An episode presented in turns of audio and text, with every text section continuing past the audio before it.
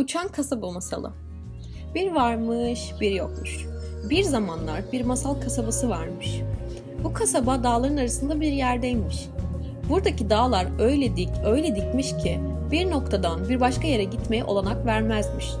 Bu yüzden kasabada hiçbir yol yokmuş. Zaten buranın adı da yolsuz kasabasıymış. Yolun ne olduğunu bilmeyen kasaba insanları birbirine gidip gelemiyormuş. Doğal olarak bu durum çeşitli sorunlara neden oluyormuş. Bu yüzden akrabalar görüşemiyor, kısımlar buluşamıyor, insanlar tanışamıyormuş. Ne kötü değil mi?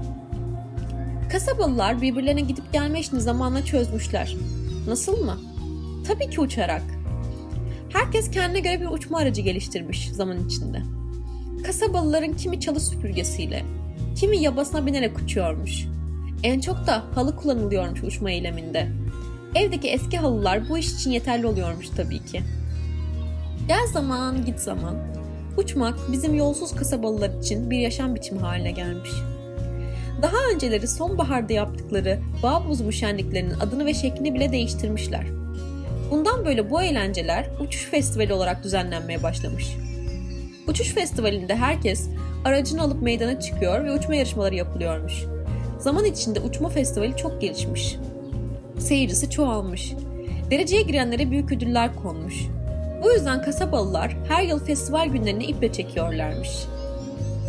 Yıllardan bir yılda yine festival günleri gelip çatmış.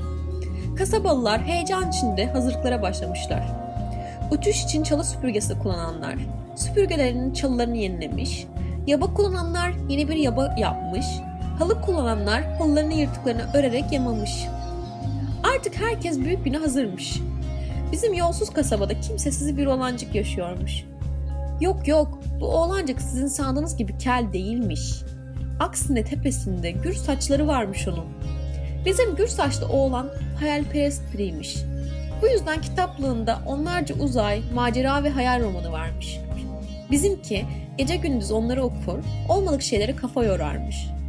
O yıl gür saçlı oğlan da yaklaşan uçma festivalini bekliyormuş. O da yarışmalara katılacakmış. Ancak onun ne çalı süpürgesi, ne yabası, ne de halısı varmış. Buna karşın hiçbir telaşı da yokmuş. Çünkü düşündüğü ilginç bir şey varmış ama ne? Arkadaşları da merak ediyorlarmış gür saçlı oğlanın ne yapacağını. Neyle uçacaksın? Ortalıkta hiçbir araç göremiyoruz diyorlarmış. Gür saçlı olan kıs kıs gülüyor. O gün görürsünüz diyormuş. Sonunda beklenen gün gelmiş. İnsanlar festivalin başlayacağı saatlerde kasaba meydanına gelmişler. Yarışmaya katılacak olanların yanlarında uçuş araçları hazırmış. Kasaba yöneticisi kısa bir konuşma yapıp festivali başlatmış.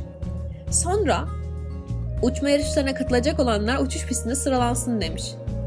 Yarışmacılar kalabalıktan ayrılıp ileri çıkmışlar. Kimileri halısını yere serip üzerine oturmuş, kimileri de yaba ve çalı süpürgelerinin saplarına ata biner gibi binmişler. Yarışmacıların en sonunda bizim gür saçlı oğlan varmış.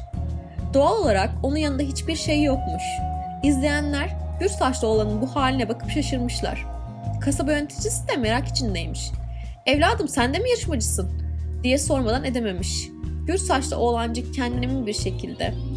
Evet ben de yarışacağım diye karşılık vermiş. Kasaba yöneticisinin şaşkınlığı daha da artmış. Yanında herhangi bir araç göremiyorum neden? diye sormuş. Gür saçlı oğlancık yöneticiye yanıt vermemiş. Aşağı eğilip oralardaki bir dal parçasını eline almış, onunla çevresine bir metre çapında bir daire çizmiş.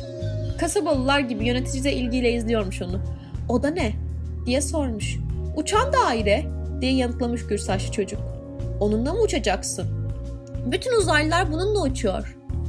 Ama burası uzay değil, biz de uzaylı değiliz. Yanılıyorsunuz, burası uzay, biz de uzaylıyız. Örneğin Marslılar da bize uzay diyorlarmış. Gül saçlı olancın son sözleri herkesi güldürmüş. Çaresiz yönetici de başını iki yana sallayarak işine dönmüş. Yanında getirdiği kafesi yukarı kaldırmış. Kafesin kapağını açıp içindeki kerkenes kuşunu dışarı çıkarmış. Onu yarışmacılara gösterip bunu yakalayıp bana getiren yarışı kazanıyor demiş. Kerkenes kuşunu bulutlara doğru savuran yönetici yarışçılara dönüp 1, 2, 3 demiş fırlayın yarış başladı. Bir anda ortalık karışmış. Halılar altlarındaki tozları savura savura havalanmış. Yaba ve süpürgeler yukarı fırlamış. Ya bizim gür saçlı oğlancık? Gür saçlı oğlancın halini hiç sormayın.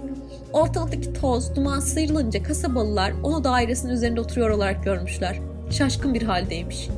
Allah Allah neden uçmadı benim dairem diye mırıldanıyormuş. Oysa bütün uzaylılar uçmak için daire kullanıyordu. Romanlar öyle yazıyor. Yolsuz kasaba kahkahalarla çınlarken bizim gür saçlı oğlancık mahcubiyet içinde evine kaçmış. Bir daha da daireye binip uçmaya kalkışmamış. Bu iş için evdeki halıyı kullanmış.